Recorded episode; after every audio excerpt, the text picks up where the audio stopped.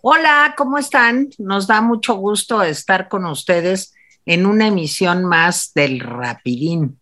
Y aquí estamos este 8 de marzo, Día Internacional de la Mujer. Es un día, pues yo creo que en donde vale la pena reflexionar, pensar, ver cuál es la situación de nosotras las mujeres, qué queremos y cómo no nos vamos a callar. ¿Qué queremos que no nos maten? ¿Qué queremos tener condiciones de igualdad? Eso es básicamente lo que queremos. Ah, pero qué trabajo cuesta. Y en este país, que es uno de los países eh, pues más peligrosos del mundo para las mujeres, pues yo creo que es un buen momento para detenernos, hacer una reflexión y además, eh, pues participar activamente para que se nos tome en cuenta y para que se evite eh, pues que todos los días en este país mueran 11 mujeres asesinadas, de 10 a 11 feminicidios por día. La cifra es aterradora, de verdad. Y bueno, qué padre que hoy es el Día Internacional de la Mujer, por otro lado, eh, y saludo desde antes a Jaime Guerrero. Jaime, ¿cómo estás? Muy buenas tardes. Hola, Teresita Vale. Vienes desde los sesentas con ese suétercito y, esos aretitos. Así es. Pero les decía yo, y Jaime va a estar de acuerdo conmigo, porque ayer también lo mencionó Jaime, en que hoy es un gran día para felicitar a una mujer que queremos, que admiramos, que es una eh, muestra de lo que hace la perseverancia, el tesón, la dedicación al estudio, el esfuerzo, la inteligencia, como es nuestra querida Super Mónica Uribe, mejor conocida como Santa Mónica Uribe, y a partir de hoy será presentada como la doctora Mónica Uribe, porque ayer fue su examen. Nuestra querida Mónica, aquí estás. ¿Cómo estás, amiga? Hola Jaime, hola Tere. Muchas gracias, de verdad. Les agradezco mucho la felicitación. Pues bien, este, un poco cansada mentalmente, pero pues bien, la verdad es que estuvo muy, estuvo muy bien el examen y muy divertida la tarde. Eh, pues gracias, sí tocó. Fue un día curioso porque ayer justamente la Ibero cumplía 79 años y hoy es Día Internacional de la Mujer, entonces sí estuvo como muy festejable el asunto, ¿no? Porque pues no todos los días una mujer hace un examen doctoral en este país, que realmente somos pocas, ¿no? O sea, realmente la población con, con título doctoral en México es poca. Y qué padre, qué padre que lo lograste, qué maravilla. Muchas gracias. Sé que te fue muy bien, que tuviste además una mención especial por tu trabajo. Entonces nos da mucho gusto, Mónica. De veras te abrazamos con mucho cariño y hoy, que es el Día Internacional de la Mujer, pueden ustedes dedicar todos sus comentarios a felicitar a la doctora Mónica Uribe. ¿Les parece? Muchas gracias. Mi querido Jaime, ¿cómo estás ahí en Times Square? Así es. Adivina qué, adivinen qué año. Pues por ahí de los 18, 20, después de la Primera Guerra seguro. Y antes del crack del 29. Uh, uh, uh. Pues no, es 1929, Times Square. Ándale. ¿A poco 1929? Sí, ahí están los coches y la clave nos la dio una, una, este, alguien en la mañana porque dijo, miren, esa obra que está en cartelera se estrenó en 1929. Entonces ya me rendí ante la evidencia. ¿Cuál obra? ¿Cuál obra? ¿Cuál calle? Bueno, hay, hay una serie de anuncios. En una de esas está un anuncio de una, de una obra musical que después fue premiada como era una comedia musical. The Melody, no me acuerdo cómo se llama, pero este, ahí búsquenla. Pero está Selznick. Selznick es este, el productor de Lo que el viento se llevó. Pero más allá no alcanza aunque esto Es, aunque esto es, es anterior. Pero bueno, entremos en materia. Yo felicité ayer, pero no estaba. Ah, felicito ahora a la doctora. Muchas gracias. La doctora que tiene su TARDIS seguramente en su casa. Sí, es como... y viaja por el tiempo. Uy, me encantaría. a veces, a veces viaja a los primeros tiempos del cristianismo. Sí, a veces viaja al siglo XVI. Pero bueno, pues ahí saludamos a la, doctora. Eh, bienvenida, Mónica. Y salúdenla, mándenle muchos besos. Oigan, es un gran, gran esfuerzo, de veras, ¿eh? Un gran esfuerzo. gracias. de veras, felicítenla mucho. Bueno, pues empezamos con las cosas. Con las eh, cosas eh, horribles. Esto que voy a decir no es, eh, no es de, la mañanera, pero no hace mucho que salió la nota y bueno, pues es una bofetada que seguramente mañana va a rebatir el, el presidente del observador. dice, dice un informe de Estados Unidos que las organizaciones criminales mexicanas utilizan las multimillonarias ganancias del tráfico de estupefacientes para influir en los procesos electorales en el país a través de la intimidación de agentes políticos. Aseguran, ¿saben quién lo asegura? Bueno, el, el, el, coso del documento se llama Evaluación de amenazas alrededor del mundo, edición 2022. Las 17 principales agencias de inteligencia, o sea, no una, ni dos. Las 17 principales agencias de inteligencia de Estados Unidos destacan por primera vez los efectos que los cárteles tienen en la democracia mexicana, pero evitan mencionar cifras o nombres de políticos intimidados. De todas maneras, estamos hablando de las que crean, de las que quieran, ¿eh? o sea, del FBI, de la CIA, de la DEA, de la AT, AT, ¿qué? Es tabaco, bueno, esa, este, en fin, es, es un documento duro, muy duro, nada que no supiéramos los mexicanos, pero pues sí eh, creo que pues eh, eh, esto, esto pues es otro señalamiento del gobierno de los Estados Unidos que está ejerciendo presión cada vez pues así sutil pero firme contra el gobierno de López. Vamos a ver qué más hay sobre esto, pero el informe pues es concluyente en ese sentido. Bueno, pues vamos no a la mañanera. Déjenme decir, no hay nada mejor que en el Día de la Mujer, ¿sí? Hacerse un auto-homenaje, porque eso fue la celebración del Día de la Mujer para el presidente López Obrador significó que lo homenajearan a él. Sí, si ustedes vieron toda la cantidad de felicitaciones que las mujeres que fueron a Palacio, empezando por, por supuesto, la jefa de gobierno, Claudia Sheinbaum, pues la verdad es que sí, eh, pues fue un auto homenaje. La verdad, me da pena ajena, porque pues ni siquiera alguien tan vanidoso como Peña se atrevió a hacer en el Día de la Mujer un, un auto homenaje.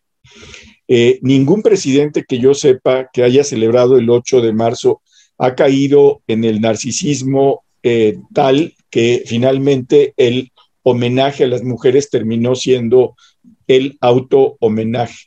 El presidente en la mañana pues estuvo igual eh, diciendo una serie de cosas que vale la pena un poco pues señalar él dice que pues, las mujeres, eh, si recurren a la violencia, pues es que están controladas por los conservadores. Hoy dijo eh, Claudia Sheinbaum una frase que es como para, pues, ¿qué será? Para, que, para la historia, para grabarla en piedra y luego arrojársela, porque dice que la violencia eh, no es feminista, sino es machista. Ah, ok. Ok. Este, en fin, la simplonería completa sobre eso. También habló sobre el hackeo, eh, le volvieron a, recordar lo de, eh, lo, de, nuestro fiscal Alejandro Hertzmanero. Déjenme decirles que hoy salió un informe de la Unidad de Inteligencia Financiera publicado por el Universal, en donde dice que siendo rector de la UDLA, de la Universidad de las Américas, Alejandro Hertzmanero trianguló pues millones y millones de pesos, a veces a nombre de, su hija, a veces a nombre suyo. Entonces estamos hablando de una investigación que se hizo en la UIF. Yo lo que me pregunto es si está la investigación en la UIF, ¿por qué no se procedió? Pues no se procedió porque el presidente pues no va a dejar que Alejandro Hertz Manero eh, caiga, porque si cae, quién sabe qué sabrá Hertz Manero del presidente. En fin, eh, eh, es, es, una cuestión impresionante. Entonces dijo que él tenía noticias, ah, o sea, y además de todo, chismoso el presidente, porque dice que él tenía noticias que sus opositores, quién sabe cuáles, habían comprado equipo para hackear teléfonos celulares, sus opositores. Miren, como dijo Riva Palacio ayer, el hackeo fue tan elegante, tan, tan bien hecho, que todo hace indicar que se hizo, la verdad, desde las Fuerzas Armadas. O sea, no hay otra explicación porque las grabaciones, si las escucharon, las grabaciones son muy, muy claras. ¿Por qué mezcló este asunto, el hackeo, con el Día de la Mujer? Pues habría que entrar a la mente, yo no quisiera entrar a la mente del presidente. Eh, y bueno, después dijo que eh, eh, él quiere pues la libertad de las mujeres, él quiere la igualdad de las mujeres en todos los órdenes, pero también de los hombres. Entonces uno dice, ¿de qué está hablando? O sea, ya, ya no, no entiende de lo que está hablando, eso es lo más grave de eso. Y al grito de ¿para qué quieren derechos si tienen fertilizantes? Dijo que a las mujeres se les han dado el 30% de los fertilizantes gratis. Ah, bueno, entonces ¿para qué les damos derechos si tienen fertilizantes? En fin, este, hoy, hoy amaneció Palacio Nacional no solamente resguardado por estas murallas de tres metros de metal, sino que además aunque usted no lo crea, emplayaron el Palacio Nacional. Está emplayado. ¿Qué quiere decir emplayado? No, que, no quiere decir que se lo llevaron a la playa. Quiere decir que le pusieron un plasticote así gigante. Está lleno de, plástico para que no lo vayan a, manchar. Y claro, pues el reyesuelo no quiere que eh, se manche eh, su palacio.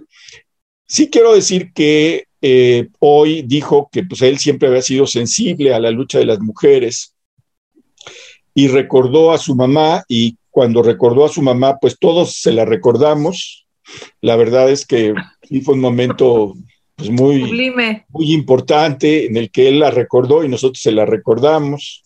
Pero bueno, en fin, fue de veras, eh, eh, está montada la provocación, lo dije ayer y lo repito, está montada la provocación Hoy eh, dice la Secretaría de Seguridad Capitalina que se decomisaron unas bombas Molotov. O sea, todo está hecho para que en la marcha salgan los titulares como una marcha violenta y se pierdan las, pues las demandas de las mujeres. Está hecho para eso y para eso lo está preparando Sheinbaum y Batres. Le doy la palabra a Mónica. Pues sí, efectivamente, por ahí va el asunto. A todos los que me han felicitado, muchísimas gracias. Estaba viendo los mensajes en el chat. Muchas, muchas gracias, de verdad. Bueno, pues empecemos por el principio. Pues el presidente hoy realmente, mm, lo primero que hay que decir es que le salió el Edipo. No lo había escuchado mencionar a su mamá, a lo mejor lo había hecho, ¿eh? yo no sé. Este, me pareció interesante que dijera que lo que él es, es por doña Manuela, se llamaba la señora. Y creo que doña Manuela, en caso de ser cierto, hizo una labor pues, regular, zona tirando a mal. En fin. Bueno, pero pasando de la anécdota, creo que el presidente hoy estuvo en un modo de preparar el, el tinglado y el terreno para que la marcha sea mañana, su, la marcha de las mujeres de hoy 8 de marzo sea mañana el tema con el cual pueda tirarle a tiros, a tirios y a troyanos. ¿Por qué? Porque por un lado nos habla de, este, de este feminismo que es producto de conservadores trasnochados que ahora utilizan a las mujeres para, pues, para defenderse o qué sé yo, parecía que estaba oyendo a alguien describiéndolo a él. Porque cuando habla de feminismo y que si las mujeres son sagradas y no sé qué tanta cosa, realmente yo no veo que las mujeres sean sagradas. Y luego conectándolo con, con el discurso de Claudia Sheinbaum en el festejo posterior, que por cierto me llamó la atención, este, lo vi en realidad porque vi la fotografía de, de todas las mujeres de su gabinete, enfrente, enfrente, enfrente, estaba esta chica de Nayarit, Geraldine Ponce, ahí estaba, frente, primer plano, y él estaba más atrás, digo, como para disimular, ¿no? Y la cuestión es que eh, lo que decía Claudia Sheinbaum a ver, ¿quién es el primer presidente que ha dado paridad de género? Aunque les moleste, Andrés Manuel López Obrador. ¿Quién es el primer presidente que ha tenido una secretaria de seguridad pública? Andrés Manuel López Obrador. Bueno, realmente la oía y yo decía, bueno, esta mujer es básicamente, no sé si la líder de su club de fans, no lo sé. Este, también puede ser como, como la segundona interesada, que creo que por ahí va el asunto, que lo va a incensar. Nada más le faltan los flavelos, esos abanicotes, y ponerle el incienso así por donde pasa el hombre. Y, bueno, ya el modo temoya, la alfombra Sheinbaum, está siempre.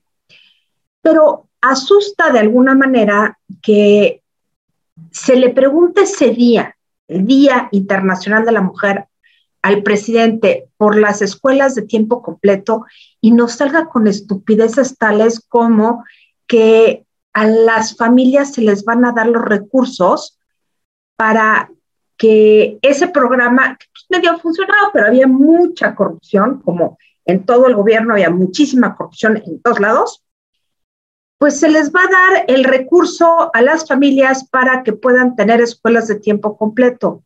¿Cómo? ¿Dónde? ¿Cómo le van a hacer? En realidad, complica más el asunto, porque el recurso como estaba asignado a las escuelas de tiempo completo, ofrecía el servicio a muchos grupos y a muchas personas, sobre todo mujeres trabajadoras. Y ahora hay que buscar dónde puede darse ese servicio que no necesariamente va a ser gubernamental, sino va a ser, puede ser privado, qué sé yo. Pero el punto es que es una desorganización y un desordenamiento de algo que ya estaba probado que funcionaba. Y eso es el regalito para las madres trabajadoras con hijos. Muchas veces jefes de familia que, pues, no tenían dónde dejar a sus hijos que comían caliente, que estuvieran más o menos resguardados. Son como muchas cosas las que están en torno a ese, a ese tema. Entonces, creo que el presidente ni entiende qué es el feminismo sano, ni entiende cuál es la lucha de las mujeres, ni las necesidades de las mujeres, no entiende nada. Lo único que le interesa es tener, por ejemplo, lo que más sobresale, la primera secretaria de gobernación, pues si puso un florero. El, problema no solamente es la, equidad o la paridad de, del gobierno, o sea, que esté equilibrada la presencia de hombres y mujeres, eso es bueno, pero lo que hay que ver antes que la, que la paridad es la idoneidad para el cargo. A mí no me sirve que esté una mujer, un hombre, un pescado, quimera o lo que sea, si no es la persona que sabe sobre el tema y que va a desempeñar un buen trabajo en ese cargo. La verdad es que eso me parece una discusión inútil y presumir sobre un avance que haya mujeres, perdón, pero Claudia Sheinbaum, que es así fue electa como, como jefa de gobierno, pues deja bastante que desear.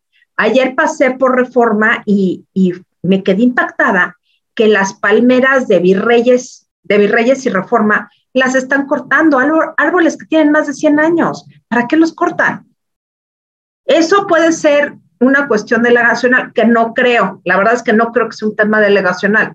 Yo creo que es un tema de, del gobierno de la Ciudad de México.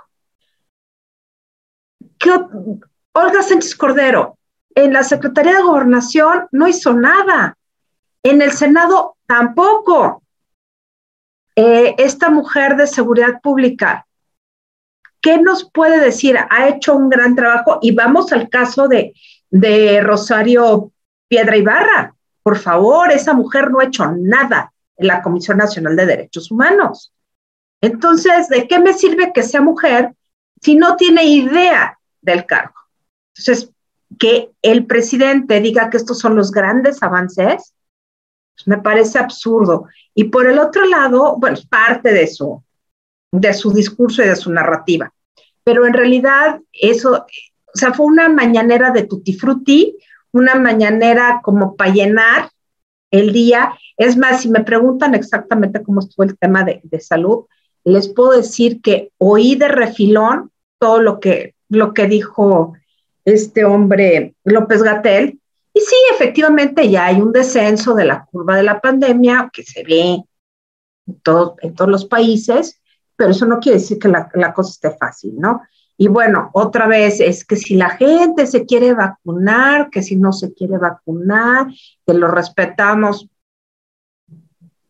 Creo que es muy importante, no solamente este, es un tema de salud pública, es mejor que todo el mundo esté vacunado y tratar de insistir en esto. O sea, creo que debe ser el presidente mucho más incisivo en, en, las cosas que podría hacer, incluso con su gente, con la gente que lo sigue. A ver, señores, yo, Andrés Manuel López Obrador, les digo que se vacunen, no, no me salgan con alguna cosa, porque es al único al que le hacen caso. Y eso es importante para todo el país. Pero cuando nos sale con que antes compraban las, las medicinas a sobreprecio, pues sí, mano, pero si estaban a sobreprecio estaban disponibles, ahora ni siquiera están disponibles. Entonces son como, como la repetición, hoy estuvo particularmente, ¿qué les puedo decir? Podría decirles que antipático con esto de que si las mujeres y no las mujeres y que, y que bueno, que los, los feministas recién convertidos, todo esto, esto más pesadito que de costumbre, igual es mi percepción, pero bueno, en fin, Tere. Ahí voy, Ya aquí estoy. Ay, tiene como eco mi voz. Ya. Pues miren, yo creo que el presidente tiene una seria incapacidad para interactuar con, con mujeres de una manera igualitaria. O sea, él necesita que las mujeres, como decían Jaime y Mónica, sean de preferencia amas de casa, como las abuelitas, ya ven que siempre dice, no, pues a las abuelitas, yo creo que por eso sacó a su mamá el día de hoy, porque esa es la imagen que él tiene de una mujer, que a mí me parece además muy bien que haya mujeres que pues no quieran salir a trabajar y que se quieran quedar en su casa y que lo hacen súper bien y me parece maravilloso, pero creo que el presidente debería de darse cuenta pues de que el mundo cambió, sí, ya tenemos el voto, señor presidente, desde las épocas de Ruiz Cortines tenemos el voto, sí, las mujeres ya aportamos, trabajamos, eh, tenemos una actividad profesional y además de eso seguimos siendo, eh, pues muchas veces las cuidadoras profesionales de hijos, de maridos, de ancianos, de la casa, etcétera. Y sí, hemos avanzado, desde luego que sí, pero las cosas siguen siendo totalmente eh, pues injustas para nosotras las mujeres. Y el presidente se quedó con una imagen arquetípica que es eso, la mujer madre. Primero fuimos, y aquí Mónica sabrá más que yo del tema, eh, primero fuimos en la tentación, Eva, el pecado, la que traía la manzana, la que traía finalmente el conocimiento, y eso estaba muy mal, era mejor que estuviéramos todos un poco embrutecidos. Eh, después fue la mujer que despertaba bajas pasiones, que ta, ta, ta, que hacía que los hombres perdieran la razón por la lujuria, en fin.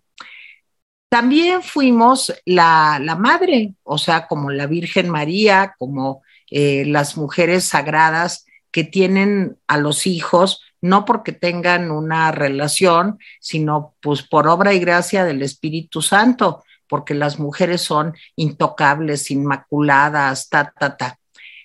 Pero ahora ya no somos solo eso, o no somos nada más eso, o no somos eso. No somos ni la que despierta la baja pasión, pero tampoco somos la madre inmaculada. Somos unos seres humanos igualitos que los hombres, que tenemos los mismos derechos, apetitos, inquietudes, ambiciones, en fin. y que no tenemos por qué estar subordinadas a nadie. El presidente comprende que ser mujer, eso es su concepción, es estar subordinada a un hombre. Y pues sí, señor presidente, las cosas ya cambiaron, las cosas no son así y nos ha costado mucho trabajo a las mujeres, eh, pues abrir brecha desde hace muchos, muchos años. Entonces, eh, creo que esa incapacidad que tiene el presidente hace que no logre conectar. No sé si han visto ya las fotos en, internet, en algunos medios de comunicación. Está el presidente, como decía Jaime, en su auto homenaje, rodeado de mujeres que le dicen que él es fantástico, maravilloso, grande, en fin. Paridad, como decía Mónica, no es equidad. O sea, paridad es que haya pues, el mismo número de hombres que de mujeres en el gabinete o en la cámara o en donde ustedes quieran. Pero eso no quiere decir que las mujeres realmente tengan capacidad de decisión, estén empoderadas y no vivan pues una existencia subordinada pues a un hombre. Eh, en fin, eh, siento que esta incapacidad no la va a poder remontar el presidente y que si pudiéramos hablar del talón de Aquiles de López Obrador, yo diría que el talón de Aquiles de López Obrador somos las mujeres. No tiene idea de cómo enfrentar nuestros reclamos, lo que queremos, por lo que luchamos, lo que sentimos, en fin, creo que el presidente es absolutamente incapaz de comprender esto. Y es un problema que va con las mujeres pero también le llega tantito a los hombres, porque como no tiene empatía, no tiene sentimientos de compasión, de solidaridad por el otro, eh, porque es muy autocrático y narcisista, pues le cuesta mucho trabajo entender a los demás. Y ahí está, pues, las murallas y el emplayamiento, como decía Jaime, que no es irse a la playa precisamente, pues para que no lo toquen. Yo decía hace un ratito en Atypical que tuvimos un programa sobre esto con tres mujeres muy inteligentes. Eh, yo decía, pues que, el presidente necesita como la gran muralla china para defenderse de las mujeres, porque no tiene idea de cómo enfrentarnos y que la verdadera oposición a López Obrador somos las mujeres. Si las mujeres estamos unidas eh, de verdad, independientemente de partido político, de eh, diferencias que afortunadamente tenemos unas y otras, yo creo que seríamos una fuerza política de verdad imparable. Y bueno, dejo para mi siguiente intervención una serie de datos tremendos eh, pues sobre lo que está pasando con nosotras las mujeres hoy en México. Ya empezó la marcha, ya están llegando personas a reforma, ya hay distintos contingentes y la señora Sheinbaum, para terminar con lo que comentaba también Jaime, dijo ayer algo eh, terrorífico también. Dice que invitaba a las mujeres a la reflexión híjole, yo a quien invitaría a la reflexión es al presidente. Señor presidente, reflexione realmente qué está haciendo con nuestro país, con nuestra economía, con el, problema que tenemos eh, eh, de salud, con el problema que tenemos con las mujeres, con el problema de ultraviolencia en todo México. La reflexión no es para que nosotras reflexionemos. Claro, todos tenemos que pensar y que actuar de la mejor manera posible, pero a quien le urge la reflexión es al presidente y de paso a ella también. Yo creo que ella tiene un pensamiento independiente que sería maravilloso que dejara escapar. Jaime. A ver, eh, primero le, comento esto a Mónica. Sí, el gobierno de la Ciudad de México anunció desde hace días que iba a cortar 490 palmeras porque estaban enfermas. Entonces, sí, es un programa que lo está haciendo el gobierno central, está pues cortando las palmeras y las va a sustituir por árboles diferentes, este, porque no es tan fácil conseguir palmeras, por supuesto, Vamos a ver cómo, cómo, cómo va este programa. yo no sé si se podían recuperar las palmeras, si se podían curar, pero eso anunció el gobierno de la Ciudad de México. Bueno, regresando a la mañanera, hubo un momento en que el presidente cuando dijo que las mujeres eran sagradas y que había que protegerlas, de repente me sentí eh, en una película mexicana de los años 50 eh, y pensé que en cualquier momento iba a salir en la mañanera Sara García y entonces el presidente pues se iba a echar una lagrimita con Sara García. De veras dije, este es el discurso que se podía tener en el México de los 50 con relación a las madrecitas santas. ¿sí? Eh, yo no sé, Tere, si el presidente puede cambiar. Yo creo que el presidente no quiere cambiar nada de su personalidad. Creo que está muy a gusto siendo el, narcisista, eh, vanidoso que, es. ¿sí? Entonces, no, no, no, no creo que quiera ni de casualidad. Y tú no estás sola. Fíjate que el Financial Times eh, comentó, y hoy apareció en varios periódicos, que después de la Casa Gris, el presidente debería reflexionar en lo que está haciendo. Y debería reflexionar porque, y citó dos temas que son muy importantes, el Financial Times dijo, miren, el presidente tiene que cambiar, tiene que reflexionar y tiene que cambiar porque no hay menos pobres, sino más pobres en México, ¿cierto? Y porque la violencia no está controlada, sino está desbordada. Entonces, me extrañó un poco el tono mesurado eh, del Financial Times, porque dije, bueno, pues era como para aventarle pedradas, pero más bien fue una invitación a que pensara lo que está haciendo. Antes de entrar al, último tema que, que yo trataría, déjenme decirles una cosa, y la historia lo demuestra. Cuando el Estado es violento con la gente, cuando una sociedad es violenta con un sector de la sociedad, lo más probable es que esa violencia sea respondida con violencia. La única manera de evitar la violencia es que el Estado y la sociedad no, no violenten los derechos de los grupos. Y hoy por hoy, el gobierno de la República está ejerciendo mucha violencia contra las mujeres.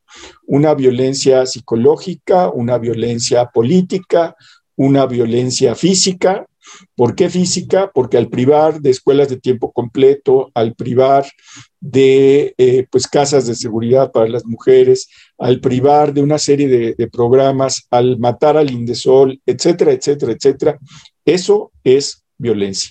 Y pues no se quejen de la violencia que están despertando.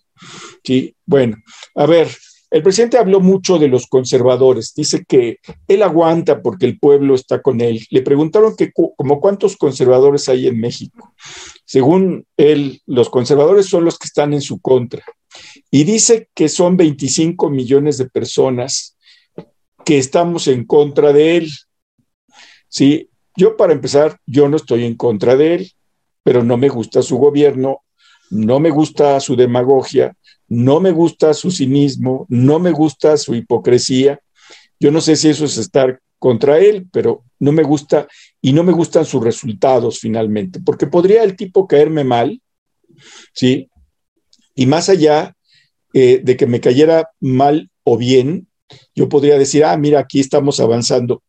No es un problema personal, por lo menos en mi caso, ¿sí? Eh, había momentos en que uno dice, ah, este presidente me cae bien, sí, pero está teniendo pésimos resultados. En este caso, me queda claro que el presidente está teniendo malos resultados en todo lo que está haciendo. Entonces, pues yo dudo ya que seamos 25 millones, se me hace que somos más, pero luego dijo una cosa sobre la clase media que yo los invito, ahora sí que lo reflexionemos y que se la contestemos, ¿sí? Dice que culpa a la clase media y media alta de tener un pensamiento retrógrada, así, de ser contrarios a las transformaciones, de no pensar en el pueblo, de no tener conciencia ni solidaridad con la gente más pobre, y entonces uno dice, pues, eh, no, hay, no hay ningún elemento sociológico que eh, avale esta clasificación, pero sí hay un pensamiento político detrás de él, de eso, y lo hemos hablado aquí. El presidente está contra todo aquel que tiene algo, ¿sí? Y que aspira a más. Eh, es, un pensamiento muy grave, muy, muy grave. Yo personalmente creo que hay que estar en contra de la gente que tiene el deseo desaforado, desaforado de pasar sobre los demás y tener más y más y más. ¿Sí? Pero que la gente tenga, eh, con base en su trabajo, su sacrificio, etcétera, ya lo hace enemigo del presidente. Porque el presidente concibe que la única gente buena es la gente que no tiene nada. ¿Sí? Pues afortunadamente hay mucha gente que es clase media baja o, pobre, que tiene cosas, cosas que el presidente nunca va a entender, como integridad, entereza, no demagogia. Y bueno, pues simplemente les diré que el, el, tema del pulso de la salud ya pasó a segundo plan. Así que los martes podrían obviar eso eh, el, secretario de salud dice que todo va bien, que le mandaron seis mil cajas de, de, medicamentos al Estado de México. No, hombre, ¿cuántas cajas le mandaron? Sí, y que la repartió el ejército. Uf, qué tarea para el ejército. Y que ya casi no tenemos este, contagios ni hospitalizados, dice López Gatel. Bueno, ya, ya es intrascendente el pulso de la salud. Y con esto yo termino. Mónica. Yo quiero tocar un tema que es fuera de la mañanera, pero sí tiene que ver con la lógica presencial y es un tema que, que realmente no pude ver esta semana, pero sí lo quiero, lo quiero comentar porque andaba haciendo la presentación del examen. El tema de Gertz Manero, porque también tiene mucho que ver con el tema de, del maltrato a las mujeres. Todo, toda la, la situación que, que, se está, que está viviendo la hija del excuñado de, de Gertz Manero, la Alejandra Castillo, me parece que se, llama la señora que está en la cárcel, pues tiene que ver con este tema de, de, del maltrato a las mujeres. Porque probablemente si fuera hombre no estaría en la cárcel. O sea, me parecería una cosa como muy rara que estuviera en la cárcel. Y creo que Gertz Manero en toda esta historia eh, buscó aprovecharse de, la mamá de esta señora que está en la cárcel, que era la pareja sentimental de 50 años de su hermano. me parece que, es, es maldad pura, ¿para qué les digo que no? Y que, bueno, ahí hay un tema de dinero importante, ¿no? Pero, pero en realidad la señora que está en la cárcel no tenía por qué estar ahí. Bueno, en todo caso, lo que sí vemos este, esta es parte de la historia y es una historia contra las mujeres. A mí sí me parece que es una cuestión machista, sexista, espatosa, pero en, en términos estructurales, tenemos un problema fuerte de un fiscal que está utilizando su cargo para las venganzas personales. En realidad, creo que la gente que está alrededor de López Obrador, todos tienen conocimiento quizá compartimentado de las cosas que ha hecho el presidente y que pueden ser calificadas como delincuenciales o que son conflicto de interés o que le pueden causar algún problema al presidente. Supongo que, López Obrador, vive pendiente y, y con cierta preocupación de ser traicionado. Yo creo que es algo que sí, sí está muy presente en su ánimo, quizá por eso pues trata de no conflictuarse tanto con el equipo que llegó con él. Digo, hay gente como, como este hombre, hay, el que se casó en Pueblo, ahorita les digo el nombre, que se casó muy a, principios del sexenio, que como su boda salió en el Ola, que supo que el cuate pues, no tuvo que ver, sino fue la esposa, eh, pues los aleja y creo que hay gente que verdaderamente lo venera, como este cuate que, que no abrió la boca y se aguantó el chaparrón y, y pudo haber tenido como un cargo más importante, pero a la mera hora no. Ahora, el problema es que el presidente está en un triángulo entre Scherer, eh, eh, Gertz Manero y Santiago Nieto. Son tres personajes dentro de su gabinete que él confió y resulta que Santiago Nieto me parece que no es tan fuerte el tema, pero lo que sí se sabe es que Gertz y Scherer sí tienen mucha cola que les pisen por los negocios que ellos tienen, independientemente de su buena o mala gestión, que yo creo que sí es una mala gestión los dos, pero bueno.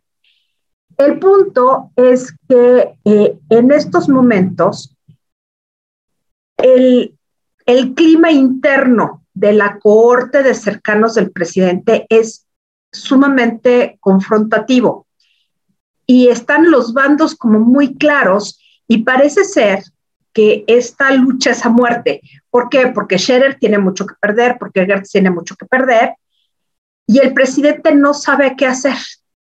Tengo la impresión de que hay tal confusión que esto ya se refleja en la prensa. Hoy la columna de Ricardo Rock en el Universal dice que eh, dentro del equipo más cercano al presidente ya están viendo cómo deshacerse de Gertz Manero, que, ya están viendo que es, que es un lastre y que le puede costar mucho en popularidad al presidente.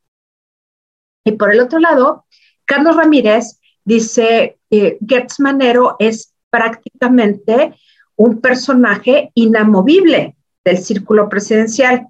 Y es inamovible porque el presidente, después de las filtraciones de las escuchas telefónicas, que hoy también tocó ese tema, que ya en México no hay escuchas telefónicas, que no hay espionaje, ay, por favor, que no nos venda ese cuento por amor a Cristo. Todo gobierno hace espionaje, es parte, la inteligencia y la contrainteligencia son parte importante de la seguridad del Estado. No, no se puede deshacer. Seguramente la sección quinta del ejército sigue grabando a todo mundo, ¿sí? Y nos dice, no, aquí no, ya desapareció el CISEN, ya no hay espionaje. A ver, señor, no nos quiera ver la cara, por favor. Pero el caso es que salen, salen estas grabaciones que cuando yo las escuché dije, ¡Uy, qué bárbaro, qué tipo tan cínico! En, o sea, el cuate es un maquiavelo de pacotilla, me refiero a Gertz Manero, que quiere manipular a todo el sistema judicial por una venganza contra una pobre mujer que está metida en la cárcel y que no tendría por qué estar metida en la cárcel hasta por edad. Y, este hombre le llega el, el, proyecto de la sentencia del ministro Pérez Dayán y está utilizando la, los instrumentos del Estado para mantener una persona que probablemente es inocente de todo cargo, la quieren mantener en la cárcel.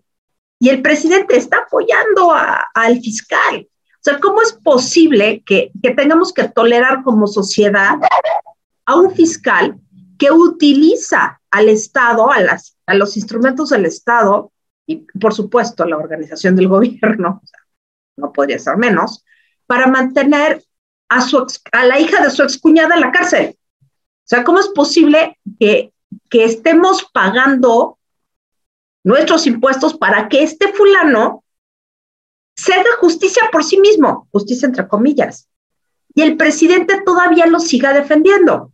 Entonces, esta información que llega contrapuesta a, a las columnas nos deja ver que en términos de análisis político, que por un lado sí hay un grupo que está, está tratando de, calentarle el oído al presidente para, para ver cómo se deshace Gertz Manero, porque ya lo están viendo como un elemento en contra. Pero otro grupo está tratando de ver cómo se mantiene Gertz Manero, porque hay muchos intereses en torno suyo, o sea, Gertz Manero, obviamente, ¿no? Entonces, aquí vemos un presidente que no las tiene todas consigo, que aparece dicharachero, dice, ya se felicita, critica y se toma fotos con, con, unas señoras ahí, que en realidad no eran tantas, porque viendo la, la imagen en perspectiva, estaban como en una, les gusta, una octava parte de, del patio central de Palacio Nacional, y eran, pues, sin mucho, unas 100 mujeres, y yo diría que es mucho, que estaban así como que en plan estamos viendo al Mesías. Y por el otro lado, tenemos a un presidente que no puede poner orden en su gabinete. ¿Y por qué no puede poner orden? Porque hay muchos intereses. ¿Qué le saben? A saber. Pero es probable que, que lo que no quiere el presidente es tener alacranes en las espaldas. El problema es que los 25 millones, que hacen muy malas cuentas, porque si mal no recuerdo, él gana por un 52% los electores, que eran algo así como un 30 y cacho por ciento perdón, unos treinta y tantos millones, 32 millones, una cosa así, y el, el número de electores efectivos fue como unos 60 millones. Entonces yo creo que de ese grupo que no votó por él, pues 25 millones son pocos. Y hay otro grupo que se desencantó de él, que deben ser como unos 10 millones. Entonces yo creo que así, en términos de la gente que votó, pues por lo menos yo sí calcularía que hay unos 38 millones que ya no le hacen mucho caso. O si no es que más, que no lo quiere. Así mínimo, como una base. Habrá que ver, y hay gente, pues, obviamente que no vota, los niños no votan, las personas muy mayores ni se interesan, ese tipo de cosas, ¿no? Pero así como 25 millones en su contra, y no tanto en contra de él, sino en contra de sus políticas, porque él es, es una persona X, pero esa persona está utilizando al Estado y al gobierno para un proyecto bastante nebuloso, por cierto, porque eso de la 4T pues, es, algo que verdaderamente no tiene ni, principio ni buen fin, en realidad no, no tiene ni pies ni cabeza, es, es una cosa que sabemos que lo podemos definir como populista, como autoritario, como retropopulista, que sería o más exacto, pero así como un proyecto novedoso que tenga algo, algo diferente, no, es como una repetición de, del prismo, pero el prismo más, atávico, más alejado de la modernidad y sobre todo más inoperante. Entonces, creo que, que, hay que seguir el tema de Gertz Manero, creo que por ahí vienen sorpresas, o más que sorpresas, van a venir movimientos que sí van a simbrar al grupo político del presidente y que sus consecuencias todavía no las podemos calcular porque en realidad todavía no sabemos cuántos y cuáles son los intereses que están en juego. Tere. Bueno, pues yo sigo con el tema de la mujer y luego comento rápidamente lo de Gers Manero también. Miren, hay un estudio eh, que hizo el Colegio de México en colaboración con la UNESCO, en donde se estudia a las mujeres en Latinoamérica. Les voy a dar algunos datos, hay muchos, pero les voy a dar estos. El 77% de las personas en edad de trabajar a nivel mundial, pero que no tienen chamba y sin estudios, son mujeres. O sea, de los desempleados de la Tierra, el 77% son mujeres. Las jóvenes latinoamericanas dedican entre 15 y 30 horas más que los hombres en cuidados de la casa, en cuidados del hogar.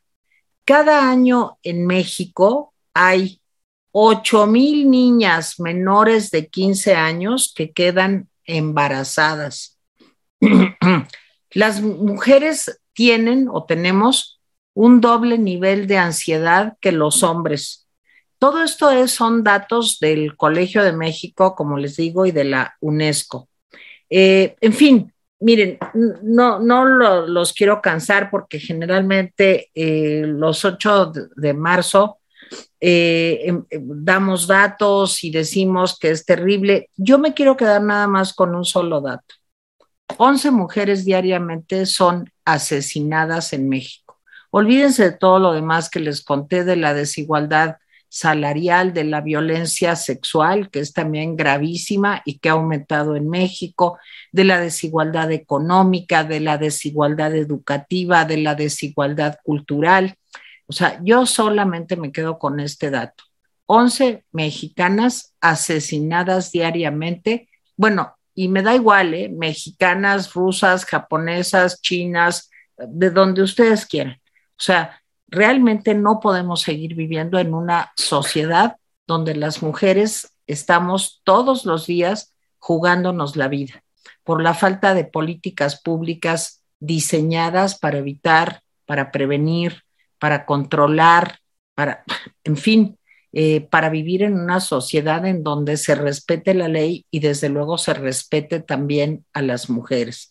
Entonces, sí, es muy preocupante. Hoy es 8 de marzo.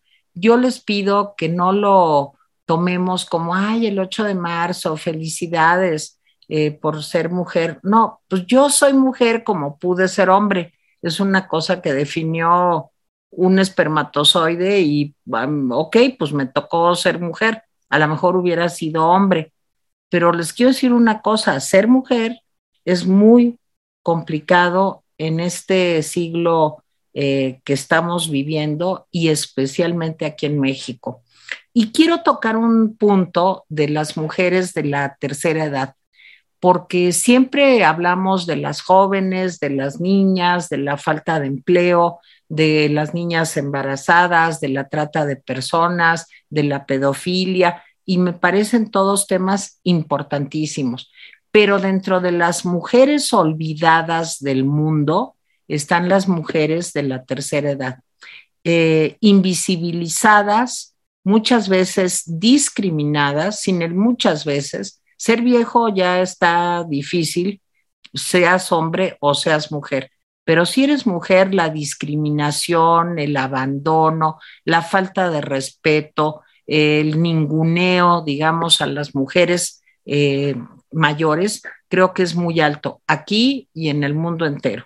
Entonces, yo creo que así como se habla de las mujeres de todas las edades y los datos que les acabo de dar, de las niñas, de las jovencitas, de las mujeres maduras, de las mujeres que son golpeadas en su casa, en fin, Creo que nadie se acuerda de las mujeres o muy pocos se acuerdan de las mujeres de la tercera edad.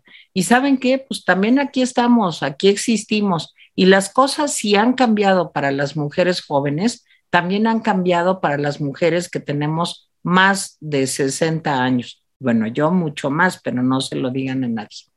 Y bueno, en el caso de Gers Manero, a mí me parece que ya si hubiera un poco de, dignidad, porque eso es lo que falta en nuestro país, pues el señor ya hubiera renunciado. Entre que lo meten a fuerzas al Sistema Nacional de Investigadores, el tener a la hijastra de su hermano en la cárcel, las grabaciones filtradas eh, sean o no sean eh, este, legales para usarse, como decía Jaime, pues sí nos plantan, nos presentan de cuerpo entero a un hombre que es capaz de utilizar su poderío y sus recursos, pues justamente para abusar del prójimo y que antepone el interés de su función, que es un interés público, a un interés personal. Entonces, creo que tantita dignidad no nos caería mal en nuestro país no solamente en este caso, en muchos casos en donde los funcionarios pueden ser demostradamente corruptos, pueden eh, haber eh, perpetrado eh, crímenes, pueden haberse saltado la ley, pueden abusar del prójimo, tráfico de influencias, lo que ustedes quieran, y aquí nadie renuncia. Y pues yo sí aprendí una cosa desde muy joven, la renuncia la tienes que traer siempre escrita y en la bolsa de tu saco. Y en el momento que tú sientes que afecta tu dignidad y tu trabajo, pues es el momento de presentarla. Y con esto yo termino, Jaime. Pues serías el charro negro, Teresita. Soy el charro negro, la charra. O sea, si, hubiera sido hombre, serías el charro negro. La charra negra soy. pero más bien es la charrita del cuadrante. También. Hombre, ojalá. Bueno, pues este, a ver, eh, nada más para, yo ya no tengo nada que decir, no sé si quieran de su ronco pecho decir algo o leo los mensajes. Nada más déjenme hacer un comentario. Mañana, para los que quieran, hay clases sobre Ucrania. Ándale. Sobre las razones por las que Ucrania no es Rusia. ojo, que hay mucha desinformación en este tema de, de que sí, los rusos tienen derecho a quedarse con Ucrania. No, no hay tal, no, no, no.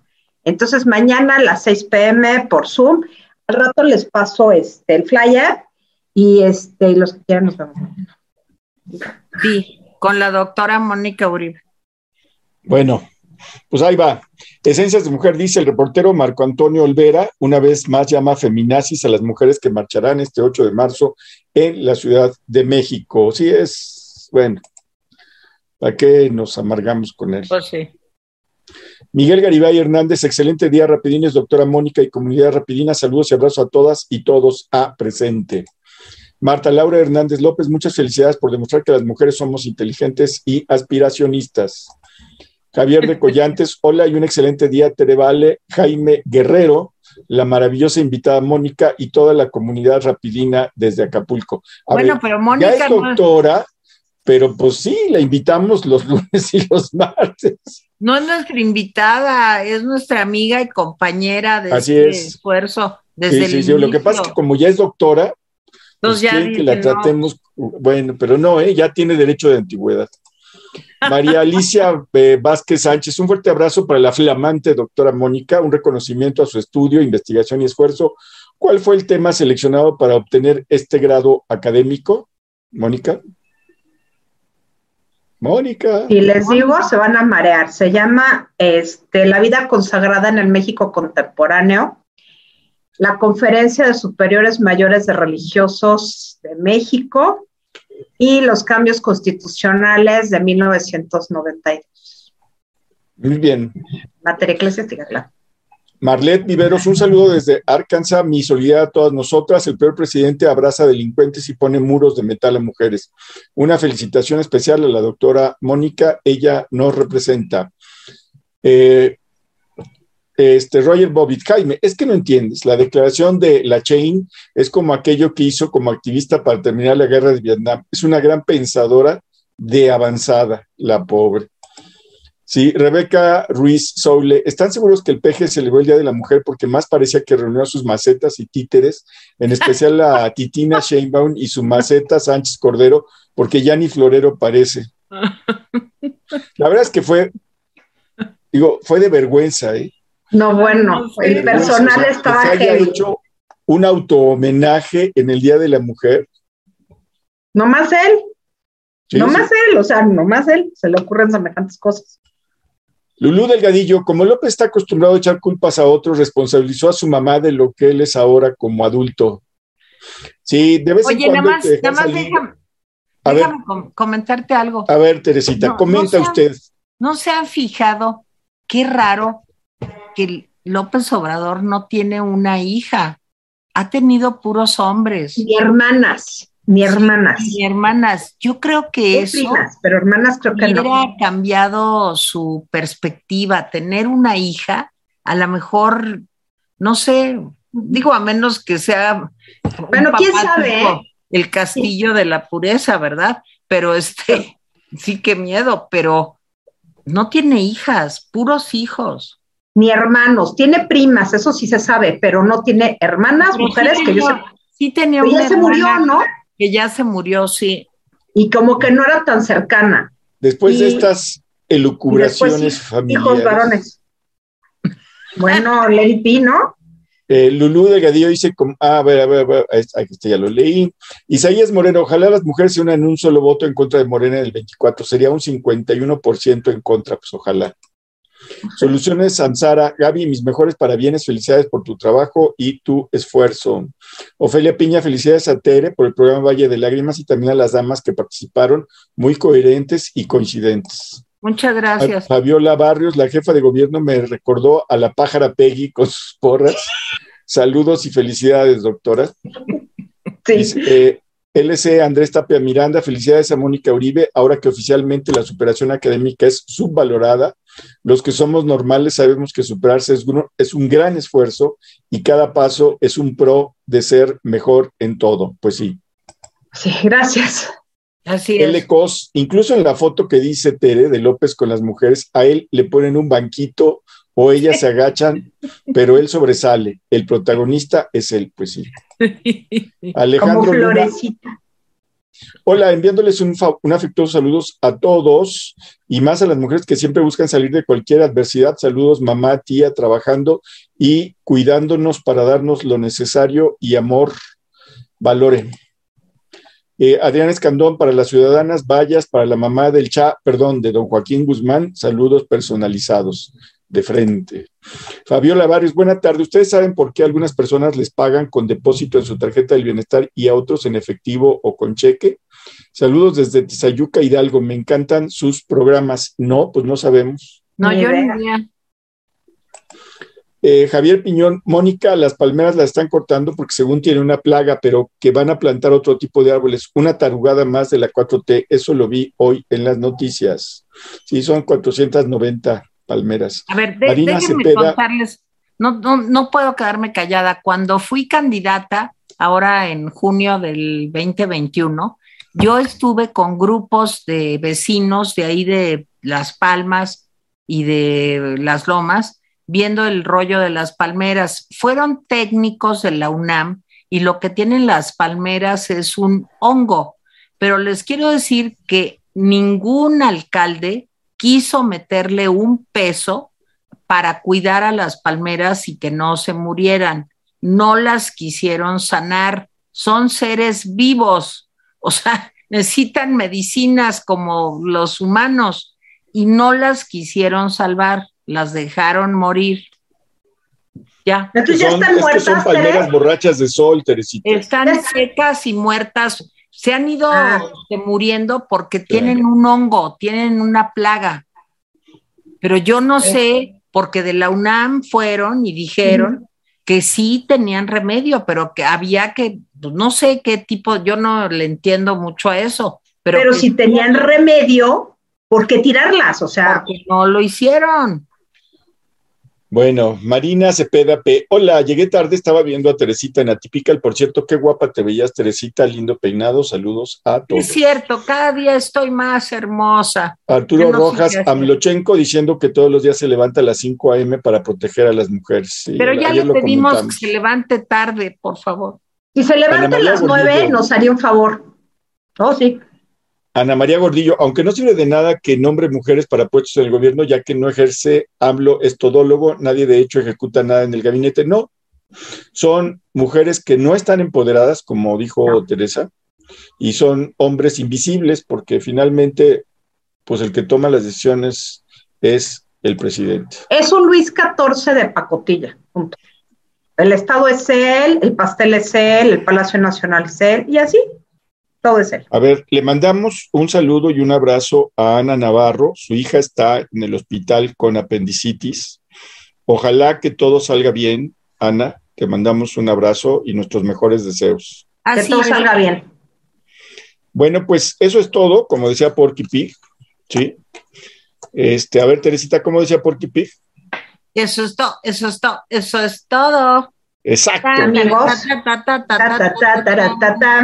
Tan, tan, tan, tan, tararara. Eso sí yo me la sé completa. No, pero ya me doy cuenta. Es lo mío, lo mío.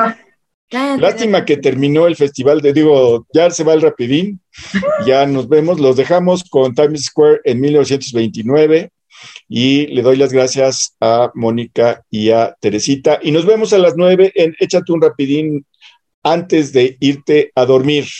Mónica Uribe, ah, felicidades. muchas gracias. Muchas gracias a todos por sus felicitaciones, de verdad. No, te las mereces, Mónica, te las, mereces. hasta la noche.